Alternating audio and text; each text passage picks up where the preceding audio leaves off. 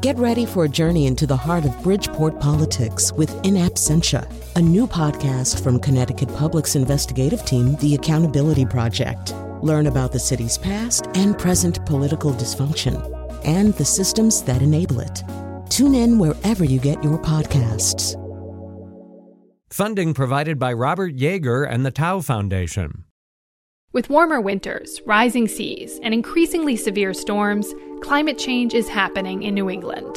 Wherever we are in the world today, climate change is deeply affecting our lives. It's causing incredibly costly climate related disasters. This is a special from the New England News Collaborative and America Amplified. Today, we'll look at how the incoming Biden administration could affect climate action in the region. This is very much a solvable problem. We just need to invest in it and have government policy that steers us in the right direction. And as the impacts of global warming are felt around the country, where people might migrate to get away from extreme weather and what that could mean for New England. Climate people are, have been talking about this and raising the alarm for a very long period of time. And, and some of them were talking about, you know, if you were going to move, where would you move to? And so I took that to heart. That's coming up after a break.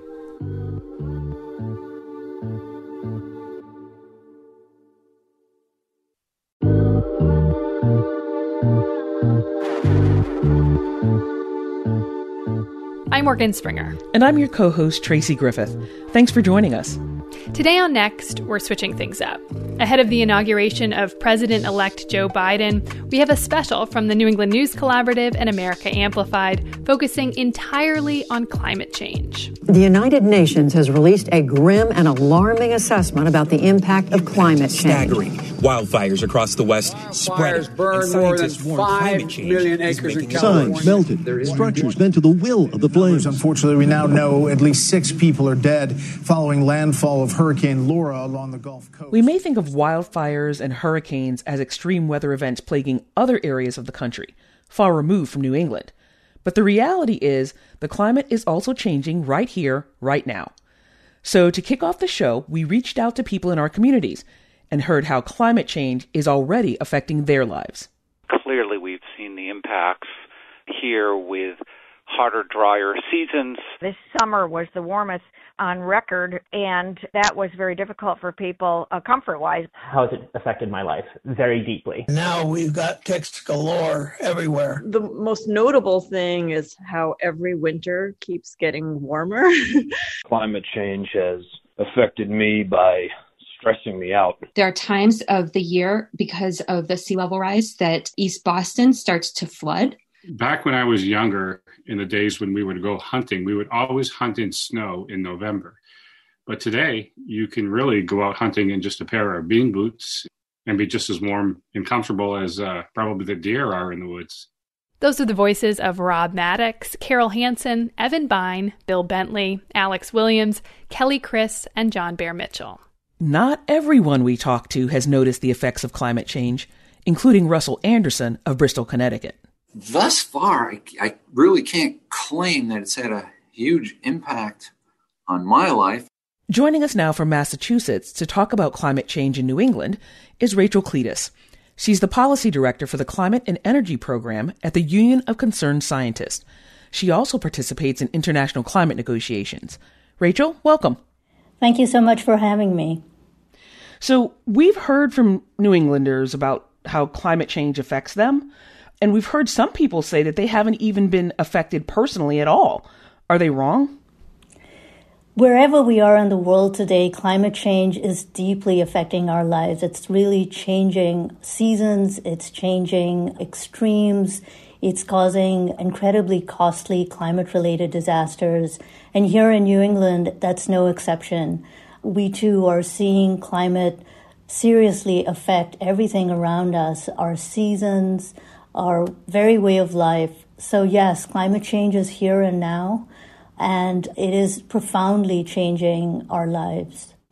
Okay, let's talk a little bit about specifics. What are some of the concrete ways that we've seen climate change in our region? Well, here in New England, one of the striking things has been that uh, we are seeing our temperatures here, our average temperatures here, rise faster than the global average temperature. And that means that overall we're seeing more extreme heat days We're also seeing more events where we have very heavy rainfall events that contribute to flooding. We're seeing the other extreme too, droughts that affect farmers and others. We're seeing sea level rise that's causing more coastal flooding, affecting properties all along the coast here in New England. And fundamentally, we're seeing our seasons shift here. You mentioned sea level rise and you mentioned flooding. One model says that the nearly 12,000 properties in Maine are at risk of flooding already. Yes, the Union of Concerned Scientists has been doing research on the impacts of sea level rise on flooding all around the country, including here in New England. And what we should recognize is that well before places go underwater, what's happening is high tide flooding is already affecting coastal properties, and that is projected to get worse as sea levels rise. What we found was that around the nation, we have billions of dollars of coastal property that is at risk from this kind of high tide flooding. In Massachusetts, for example, by 2045, we could have 7,000 residential properties currently home to 14,000 people at risk of this kind of flooding. That's $4 billion worth of residential property that could be at risk. Rachel, have you or your family been personally affected by climate change? You know, there are a lot of ways in which climate change is affecting all of us. In our family, the way we've seen it happen is because my kids and my husband are ski enthusiasts, and uh, there's just been a really complete shift in ski seasons here in New England. My kids are in schools here in New England that have not been built for extreme heat, so many of the classrooms don't have air conditioning. Uh, it creates a really hot, stifling environment sometimes where it's hard for kids to focus and learn. So, the Gulf of Maine is warming at a faster rate than almost any other part of the ocean on the planet. And I want to play some tape from Kelly Kryc, a director at the New England Aquarium. Here she's talking about how climate change is altering marine life in our region. If you think about our own selves, we like to live in a certain temperature range, and, and we have the ability to, to a certain extent, control the temperature around us. But the marine life that lives in the ocean that's warming so quickly, they either have to adapt or they have to change their distribution based on their preferred temperature range and also the other living conditions like salinity and, and the amount of oxygen they like in the water. And so that's happening not just to lobster, but to all of the marine life in our area. So, kind of in line with what Kelly is saying, a federal report highlights how milder winters and earlier springs are already affecting and in some cases hurting plants and animals. What do these changes mean for the economy and culture of New England, Rachel?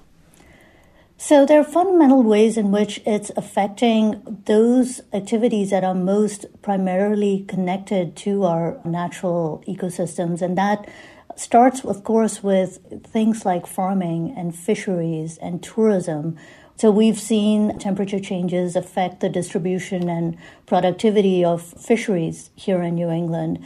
As you mentioned, the Gulf of Maine is heating up very fast. We're also seeing ocean acidification, which has an impact on shell forming species, and that affects aquaculture, a very uh, valuable industry here in New England.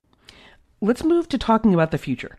What is in store for New England under the most extreme warming scenario, let's say 20 or 30 or 50 years from now, what can we look forward to? Well, the most important thing that we should understand is that future depends on choices we make today. That future, yes, we have a lot of impacts that unfortunately are baked in because of global warming that has already occurred.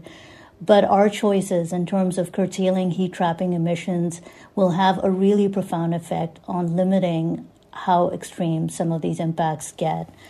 That said, by mid century, if we don't have a significant cut in heat trapping emissions, we can expect extreme heat to rise here in the Northeast. Something that's been relatively rare in the past will become commonplace. For example, places like Connecticut, Massachusetts, uh, that have historically averaged about seven to 10 days per year with a heat index above 90 degrees Fahrenheit, will see in many places, some states seeing an equivalent of four to six weeks of such conditions on average each year. a place like Bangor, Maine, rising from three days to 24 days above 90 degrees Fahrenheit by mid century. Now, especially here in New England, where we haven't been used to these conditions, where our built environments are not built to cope with these kinds of conditions, the natural ecosystems have not had an exposure to these kind of conditions, we'll see some pretty profound changes. We asked Leticia Colon de Mejias, an environmentalist in Connecticut and CEO of Energy Efficiency Solutions, what concerns her most about climate change in New England. And here's her response. I am really concerned about the equity gap because what I have seen historically in my studies of the way the world works is that when things are in shortage, it's the vulnerable people that suffer. So as this gap starts to widen and water becomes less accessible, clean potable water becomes less accessible, clean safe food is less accessible, what we're going to see is that disparity gap grow larger and larger and those people who are vulnerable are going to suffer the most, which we're seeing already in other parts of the world. Vanessa Lyles wrote on Facebook Environmental racism affects my life every day because of the environmental harms and violence forced on low income neighborhoods. It's never a concern unless the people who live in these communities make it a concern. So, who will be impacted most by climate change, Rachel? Are you concerned about the equity gap? Absolutely. This is one of the most insidious and unjust aspects of how climate change is coming to bear. Yes, it affects us all, but there is no question that it is having a disproportionate effect on low income communities and communities of color. So, just take one example. In most cities, we have an amplification of extreme heat through an urban heat island effect where paved surfaces absorb heat during the day, radiate it out again at night, and really intensify extreme heat.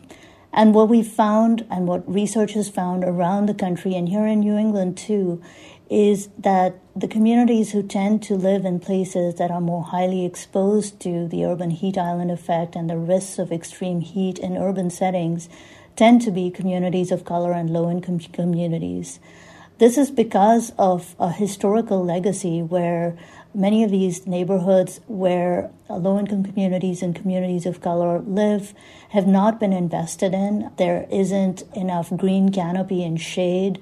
People who are low income folks may not be able to afford air conditioning. They may not be able to afford the bills to keep themselves cool during extreme heat events. And that means that they will be more at risk from the health impacts of extreme heat. So there are many compounding problems here. It's basically climate risk is coming on top of long-standing socioeconomic inequities and, frankly, the legacy of racism in our country. So if we don't do anything or much to deal with the climate change issue, as policy director, how are you feeling about the state of things? What's going to happen to us? What what are our chances? Well, I am very convinced that uh, we will take action. And the reason for that is because these harmful impacts of climate change are so clearly here and now. We have had year after year of multiple billion dollar extreme weather events here in the US. Everything from droughts to hurricanes to wildfires, flooding. This is here and now. And so policymakers have to act in the interest of their constituents. Rachel Cleetus is the policy director for the Climate and Energy Program at the Union of Concerned Scientists. Thank you so much for joining us today, Rachel. Thank you so much for having me.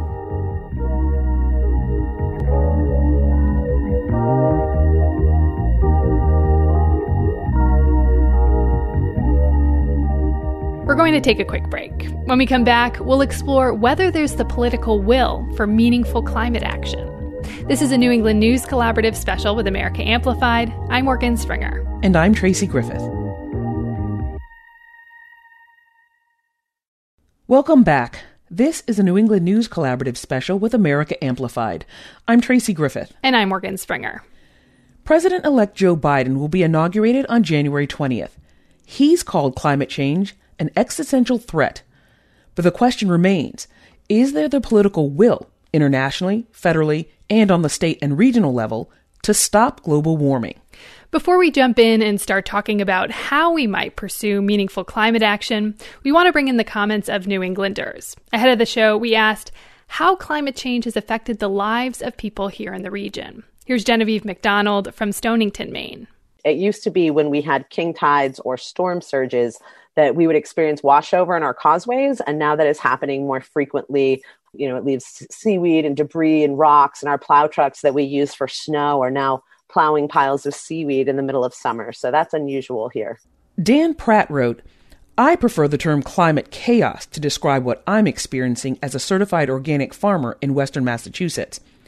He said increasingly unpredictable frosts and extreme weather are making it more difficult to grow food in our region. We also asked you who should lead the response to climate change. It definitely has to come from our government. The most cost effective way is clearly if the federal government leads. It has to be the president. It has to be our administration. They have to join with other world leaders because it's a global problem. The government, local, state, federal, the whole nine. Individually, you can make choices like I am going to insulate my home and draw down my energy demand by 30 or 40%. That was Svetlana Wasserman, Rob Maddox, Maricela Peraza Baker, Alex Williams, and Leticia Colon de Mejias. We also put the question to Leah Stokes. She's an assistant professor in the Department of Political Science at the University of California, Santa Barbara, and an expert on climate and environmental politics.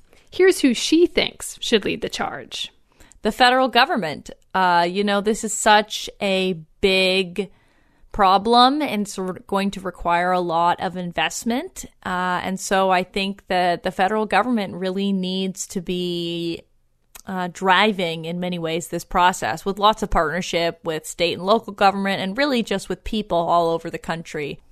As President elect Joe Biden prepares to take office, here's what he had to say at a press conference when he was announcing his climate team. Folks, we're in a crisis. Just like we need to be a unified nation in response to COVID 19, we need a unified national response to climate change. We need to meet the moment with the urgency it demands, as we would during any national emergency. So you say the federal government needs to take the lead. So let's talk about Biden's climate policy proposals. What stands out to you? Well, Biden ran and won on the most ambitious climate platform of any presidential candidate in American history he pledged uh, really big ideas and targets like 100% clean electricity by 2035, which is faster than any state law in the books right now. He pledged to spend $2 trillion over four years on climate action and investments. And just to kind of understand that number, each year the federal government typically spends about $4 trillion. So that's a big number. And he said that 40% of those investments would be going to frontline communities, places that have been hosting a lot of fossil fuel infrastructure in the past, like black communities, communities of color, as well as places where fossil fuel extraction has happened and where it's really important that we have jobs as part of the transition, you know, places like West Virginia and, Ohio. So I think that those targets are really uh, big and exciting ideas. We got a comment from John Bevan in Massachusetts. John wrote, it will take a Pearl Harbor level climate related catastrophe that affects most of the population to wake us up, I'm afraid. The fires and the hurricanes apparently don't affect enough people. Now, Leah, based on your research and your colleagues' research, I know you say Biden's plans go further than any other administration, but are they ambitious enough to stop most catastrophic warming scenarios? Well, here's what the Intergovernmental Panel on Climate Change, or the IPCC, which is the international scientific body that researches that question, you know, what do we have to do by when? What they say is that by 2030, in the next decade, we have to cut global emissions by about half, specifically by 45%, in order to limit warming to 1.5 degrees Celsius. And keep in mind, we've already warmed the planet by about 1 degree Celsius. So we don't have a lot of wiggle room, so to speak. And the target for 100% clean electricity by 2035 that Biden very much actively campaigned on and won on, you know, that would allow us to clean up our electricity system over about the necessary time frame. And what clean electricity can do is it can allow us to power our cars through things like electric vehicles, our buildings through things like induction stoves and heat pumps, and even parts of heavy industry with clean electricity. And so by cleaning up the electricity system, let's say by 2035, we could be cutting emissions by upwards of 70 to 80%. Now, that's not just going to involve, of course, cleaning up electricity. We also need to get lots of electric vehicles on the road. We got to retrofit a lot of buildings to get fossil gas out of homes for cooking and heating. We've also got to be thinking a lot about decarbonizing other parts of our economy, and that's going to require legislation and, and investment from Congress. You know, not everyone is a strong supporter of the type of aggressive climate action we're talking about. Uh, we spoke with John O'Block. Um, he's from Wethersfield, Connecticut, and he used to work in engineering. And he says the response to climate change has to be more balanced than it's been, and that we need to consider the impact of the economy. It's really a progressive mantra right now that we need to do something about climate change. So we're talking about all sorts of constrictions and taxes and rewards and penalties and new technologies. But Alex Rodriguez, a community organizer with the Connecticut League of Conservation Voters, says too much is at stake to not be aggressive. We can't put a cost on our livelihood, especially those communities who are working two and three jobs to make ends meet. I want you to respond to these comments. What do you think about them? I don't think that climate action has anything to do with ideology, with being progressive or conservative, Republican or Democrat. We're talking about having a livable and stable climate. This is the bedrock of our economy.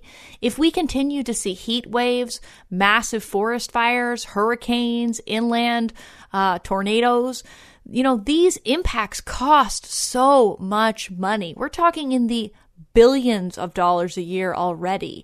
So I think it is not a question of being progressive or being conservative. It's a question of whether or not we think we'd like to have an economy in this century. Because the pathway that we're on right now is a really dangerous one for lots of coastal communities across this country. And you don't just see this from people like me, you see this from young conservatives, young Republicans who are very worried about the climate crisis because they understand that if they're 20 years old, you know, they're going to be what, 50 by the time 2050 rolls around? And what will the world look like for them at that time period? So let's say the Biden administration successfully uses some federal agency spending to target and address climate change, and Congress passes a major climate bill. Is that enough to slow climate change or stall it or reverse it? Absolutely. You know, the United States is a huge engine of innovation uh, for around the world. So, if the United States could clean up its electricity system by 2035, that would mean that we had brought down the cost of various technologies. We had figured out new engineering and management systems for managing our grid with lots of clean energy on it, and we could share that technology and knowledge or sell it to countries all around the world, and that would help the entire planet be on a pathway to decarbonization. We've already seen this when countries like Germany or even China or even parts of Canada have moved ahead and have invested heavily in solar technology. They have brought down the cost of that technology for the entire planet. We can see the same thing happen if the United States chooses to act. So this is very much a solvable problem. We just need to invest in it and have government policy that steers us in the right direction. If you're just joining us, I'm talking to Leah Stokes, an expert on climate and environmental politics. Leah, we've talked a lot about leadership from the federal government. I want to bring in other stakeholders and leaders. John Bear Mitchell is coordinator for the University of Maine's Wabanaki Center Outreach and a citizen of the Penobscot Nation and we asked him to share his thoughts on climate change. I think without Indigenous people talking about climate change and having just industry and business, academics, naturalists talk about climate change, it's a smile with a missing tooth in the front. It's really never complete. Talk a little bit about the role of other stakeholders like Native Americans and also how we we can successfully push forward initiatives just beyond the US? Well, the indigenous uh, communities of the world have been absolutely critical to the environmental movement, to environmental protection, and to the fight against climate change you know, indigenous land defenders around the world really put their bodies on the line to try to protect ecosystems, for example, like the Amazon. And many of them in any given year actually end up murdered for their uh, efforts to try to protect our living planet. And so I do think that the uh, indigenous movement has been really critical to elevating the issue of climate change. And you can see that, for example, in the uh, DAPL protest uh, to try to stop building a pipeline, which, for example, our incoming, hopefully, um, Department of Interior Secretary Deb Haaland participated in. Uh, and she will be the first Indigenous member of a cabinet, uh, which is very, very exciting. So then there's regional and state initiatives. And ahead of this conversation, we spoke to Bradley Campbell, who's president of the Conservation Law Foundation based in Boston. And he says he feels strongly that both, both regional and state initiatives, have to remain on the table. The needle moves slowly in Washington. And the, the only way to accelerate climate action really is to make sure we're doing at the state and regional level what's necessary to create the infrastructure to smooth the way, if you will, for tougher standards. Because even the bravest politician is not going to have the courage to enact standards or proceed, you know, as quickly as we need them to on climate if there's resistance at the state and regional level, if the states haven't demonstrated what's possible. I just want to set the groundwork for what's happened in New England. For one, 11 states, including all New England states, are part of the Regional Greenhouse Gas Initiative, which works to reduce CO2 emissions from the power grid. Then, this past December, three New England states and DC signed onto the Transportation and Climate Initiative, and that's an effort to cut transportation emissions. We've got Vermont and Maine, who have both passed climate change legislation uh, with state emissions targets, and Massachusetts is in the process of doing so. I'm wondering, Leah, do you see the importance and effectiveness of these initiatives in the context of federal initiatives? Absolutely. I wrote a whole book on the subject. Uh, my book, Short Circuiting Policy, looks at state efforts to clean up the electricity system over the last 30 plus years. But I think what the perspective we just heard is is missing from is that actually state and federal action is in a symbiotic relationship. So when states act, you know, to for example try to build a lot more clean energy at, at a faster time uh, scale, they're often drawing on tax incentives that Congress has passed to help fund that transition. And so We've obviously been focusing a lot on state and local action for the past four years because under the Trump administration, there was not a lot of positive forward momentum that was possible. We are going to see mobilization for climate legislation in a way that we never have before. And so I think that yes, states have provided really fantastic models, particularly the clean electricity standard, which is the exact idea that Joe Biden ran and campaigned and won on. Um, but We've got to get that done in DC because the patchwork approach of some states, such as the Northeast, pulling ahead and other parts of the country doing next to nothing, can't hold any longer. We have to have the entire country cleaning up its electricity system in the coming decades.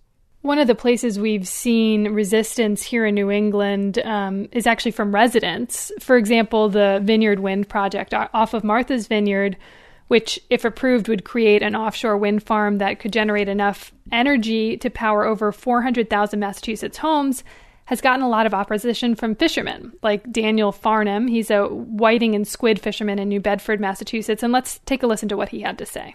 It terrifies me to picture trying to drive through a forest of thousands of turbines, which, if every state's offshore wind energy mandate comes to fruition, then that's what it will be several thousand wind turbines offshore. And that's a lot of lost fishing ground and a lot of you know possibly dangerous interactions. So that's his perspective, and I'm wondering, Leah, if you could just talk about how individuals have maybe been a roadblock to some climate initiatives here in New England in our region. Yeah, I followed the Cape Wind saga very closely and various efforts to put onshore wind throughout Massachusetts. And when people talk about, quote, potentially dangerous in terms of driving through a wind turbine array offshore, what they're not thinking about is the actual lived daily dangerous effects of fossil fuels in black and Hispanic and indigenous backyards. Because if we do not build clean infrastructure, now, what we are doing is keeping open dirty infrastructure, which is overwhelmingly placed in black and Hispanic backyards. And that infrastructure is not hypothetically dangerous, it is very dangerous. We're talking about health impacts, shortened life expectancy, asthma, all kinds of terrible impacts. And as a society, we have chosen to put those fossil fuel plants in communities of color. And we have turned a blind eye to that and said, somehow that that doesn't matter, that their bodies can be sacrificed, that it's okay that they can't breathe.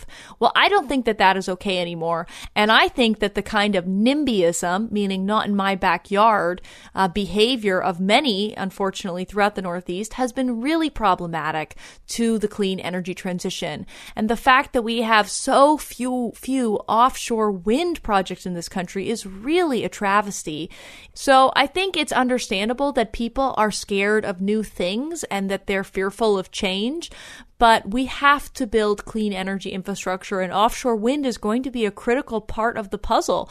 And people need to be thinking about if we don't build this clean infrastructure, they need to be thinking about the dirty infrastructure that they are basically saying we should keep open in black, Hispanic, and indigenous communities. And I don't think that that is ethically right. Do Biden's proposals do enough to address equity? Absolutely. I think that Biden really heard the uh, protest this summer as part of the movement for Black Lives. And the climate movement also really heard those protests. And there has been a reckoning that justice has not been central enough to the climate fight.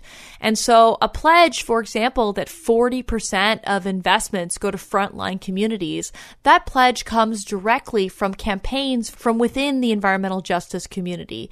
And so I do think that the environmental justice movement has really broken through, and hopefully that will be reflected in legislation as well as executive action in the coming year. Before I let you go, what happens if in four or eight years we have a new president who doesn't prioritize climate action? Will everything just be undone?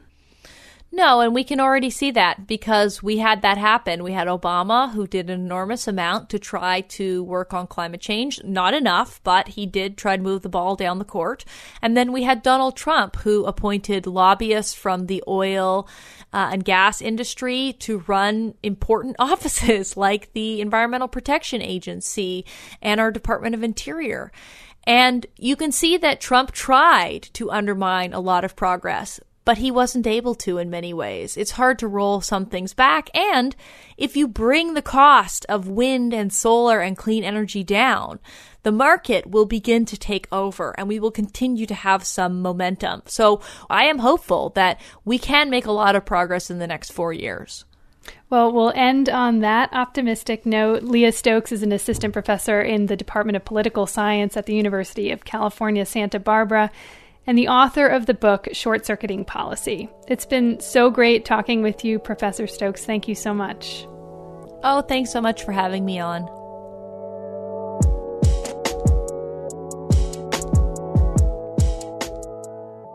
Coming up, climate migration. If things get bad, where will people go? This is a New England News Collaborative special with America Amplified. I'm Tracy Griffith. And I'm Morgan Springer.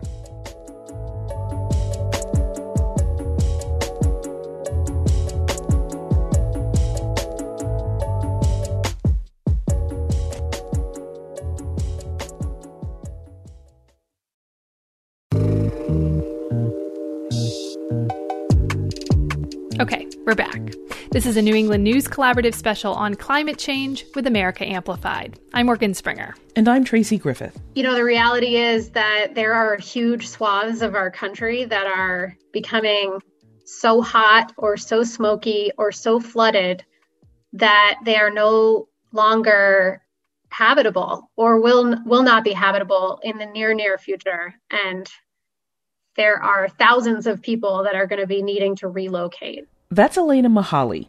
She's a senior attorney at the Conservation Law Foundation and is based in Vermont.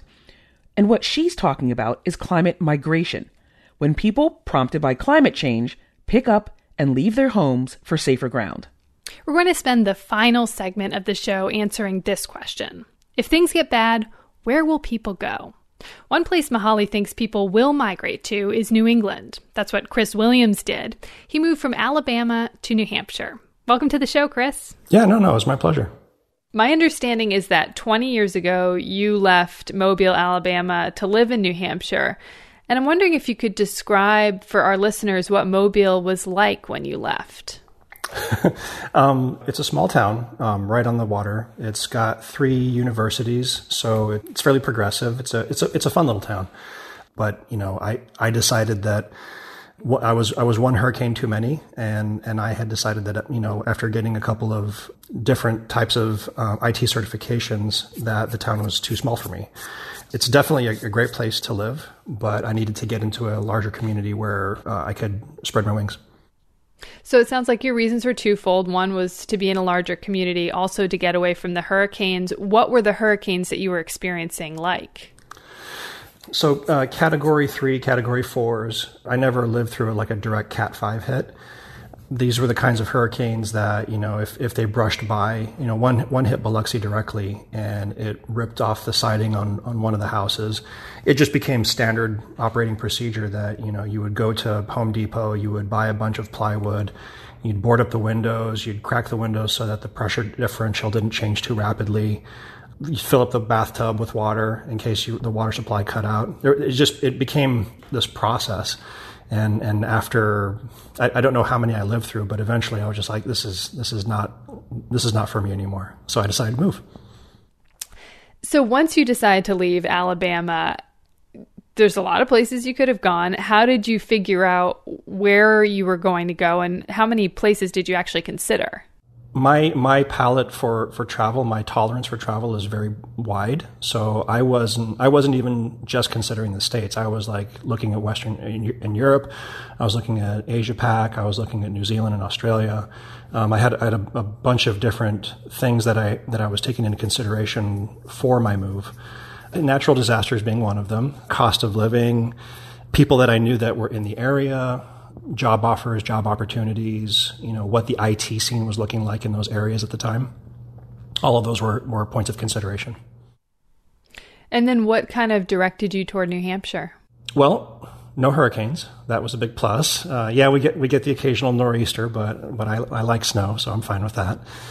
Great IT scene. Uh, we've got you know MIT, Harvard, Cambridge, and all of the uh, the pharmaceuticals down within the Boston area. I had a really good friend that was encouraging me to move up here at the time, and um, yeah, it just it just seemed like the right move at the right time. So, in terms of now and the future, I mean, climate change is, it's not like climate change isn't a reality in New England, in New Hampshire. So, how do you think about living there and how, how do you navigate that? Do you feel insulated from climate change or does it feel like something you're still considering? Oh, I, th- I think it's still salient to every time every time that we have a conversation. So my wife and I used to flip houses, and uh, so we've we've lived in seven different houses in the New England area in New Hampshire, and every time we would take a look at a new place, one of the metrics for for considering living in that place is is that house going to be here in 50 years if you know we see water ri- water tables rise by x? If we have certain natural disasters you know how would that affect or impinge this house? And and would we want to invest in a house like that you know in the future so it's very much still a salient conversation. Hurricanes and wildfires and, and flooding have become more severe and dangerous in the country in recent years. Do you have any advice for other people who might consider a move because of the impacts of climate change? Look at the science. Look at the metrics. You know, there, there's a there's a lot of political rancor around something that should just be a a, a straight up numbers game. You know, look at what the scientists that have, you know, spent their lifetime studying this stuff are saying and try not to inject you know, partisan belief systems into it. In some ways, you're you're ahead of your time, right? Like you moved 20 years ago in part because of climate change. And for example, the term climate migrant, which many would consider you, is just becoming more popularly known now. Does, does it feel that way like you were ahead of your time? Not to pat myself too hard on the back, but uh, yeah, you know, it, it, was definitely something that. So I have a, a scientific background, and so I just kind of like listen to what the experts in field X, Y, and Z are saying about things, and how do I plan my life accordingly to that. Me and my wife went into lockdown in February we listened to the epidemiologists and, and decided what were they doing? You know, what were the you know, preeminent members of the field doing? And we just emulated that. Climate people are, have been talking about this and raising the alarm for a very long period of time. And, and some of them were talking about, you know, if you were going to move, where would you move to? And so I took that to heart. Chris, I want to thank you so much for, for talking to us. This has been so great. It was my pleasure. Thank you, Morgan. Chris Williams lives in New Hampshire. He moved there from Mobile, Alabama 20 years ago, in part because of climate change. Well, Chris isn't the only person zeroing in on New England. New Hampshire Public Radio's podcast, Outside In, did a survey and they heard from a number of people who made a similar choice. One of the things we wondered is if there's research out there pinpointing the best spots to live in the US in terms of climate change. And there is. Back in 2017, the US Environmental Protection Agency released what they call a Climate Resiliency Screening Index. On the list, the top most resilient counties in the US are in Alaska. But actually, 13 out of the top 50 of those counties are right here in New England, like Addison County, Vermont, Hancock County, Maine, and Dukes County, Massachusetts. Now, obviously, as we heard from Chris, a lot more goes into making the decision to move, but people could decide that New England is a good spot for them. So then I think the big questions are will more people migrate here, and will mass migration happen? Joining us to help tackle these questions is Elizabeth Fussell. She's an associate professor of population studies at Brown University in Rhode Island. Welcome to the show, Beth. Hi, thank you for having me.